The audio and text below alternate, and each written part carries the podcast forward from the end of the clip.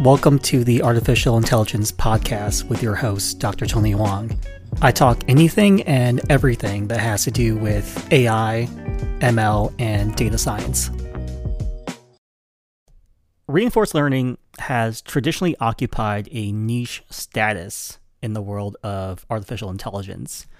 But reinforced learning has started to assume a larger role in many AI initiatives in the past few years its application sweet spot is in calculation of optimal actions to be taken by agents in environmentally contextualized decision scenarios.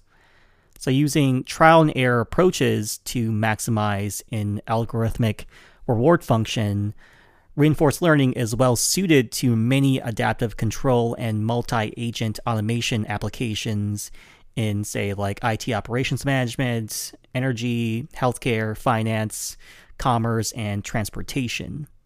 And it's been used to train the AI that powers both its traditionally focused areas, such as like robotics, gamings, and simulations, and a new generation of AI uh, solutions in edge analytics, natural language processing, machine translation, computer vision, and digital assistance.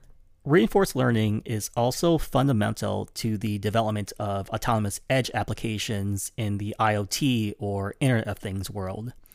Much of the edge application development uh, in industry, transportation, healthcare, and consumer applications involves building AI infused robotics that can operate with varying degrees of contextual autonomy under dynamic environmental circumstances. So let's take a look at how reinforced learning works. In such application domains, edge devices, um, AI brains must rely on reinforced learning, in which, um, lacking a pre existing ground truth training data set, they must seek to maximize a cumulative reward function, such as um, assembling a manufactured component according to a set of criteria included in a spec. So this is in contrast to how other types of AI learn, which is either by, you know, for instance, using supervised learning, uh, minimizing an algorithmic loss function with respect to the ground truth data, or as with, you know, unsupervised learning, minimizing a, a um, distance function amongst uh, data points. So, however, these AI learning methods are not necessarily silos.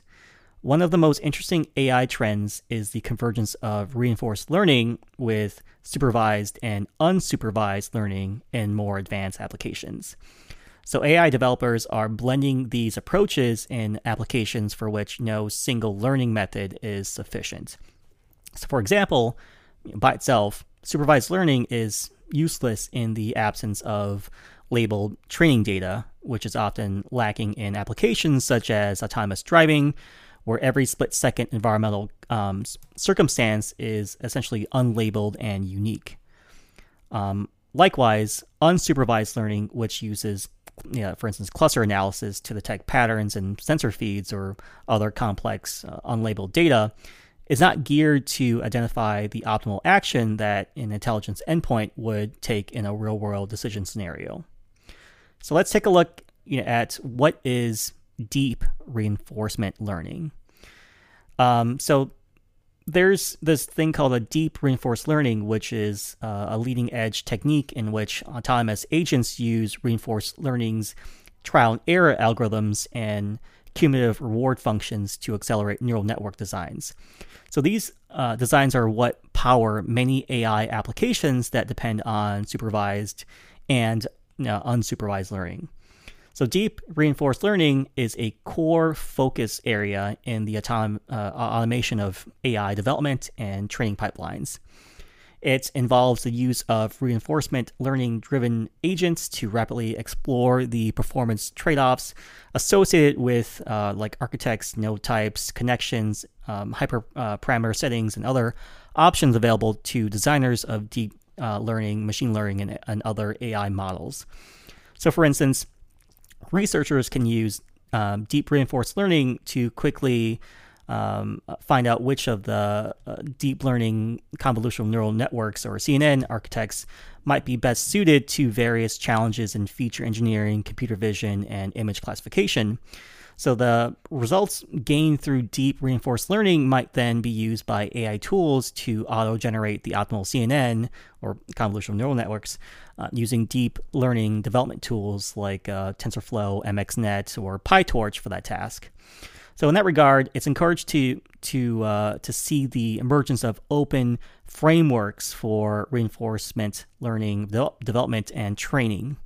So as you explore deep learning uh, or deep reinforcement learning, you'll probably want to explore the following reinforcement learning frameworks that leverage uh, and extend and, and, interface with TensorFlow and other deep learning and machine learning models, such as um, you know TensorFlow agents.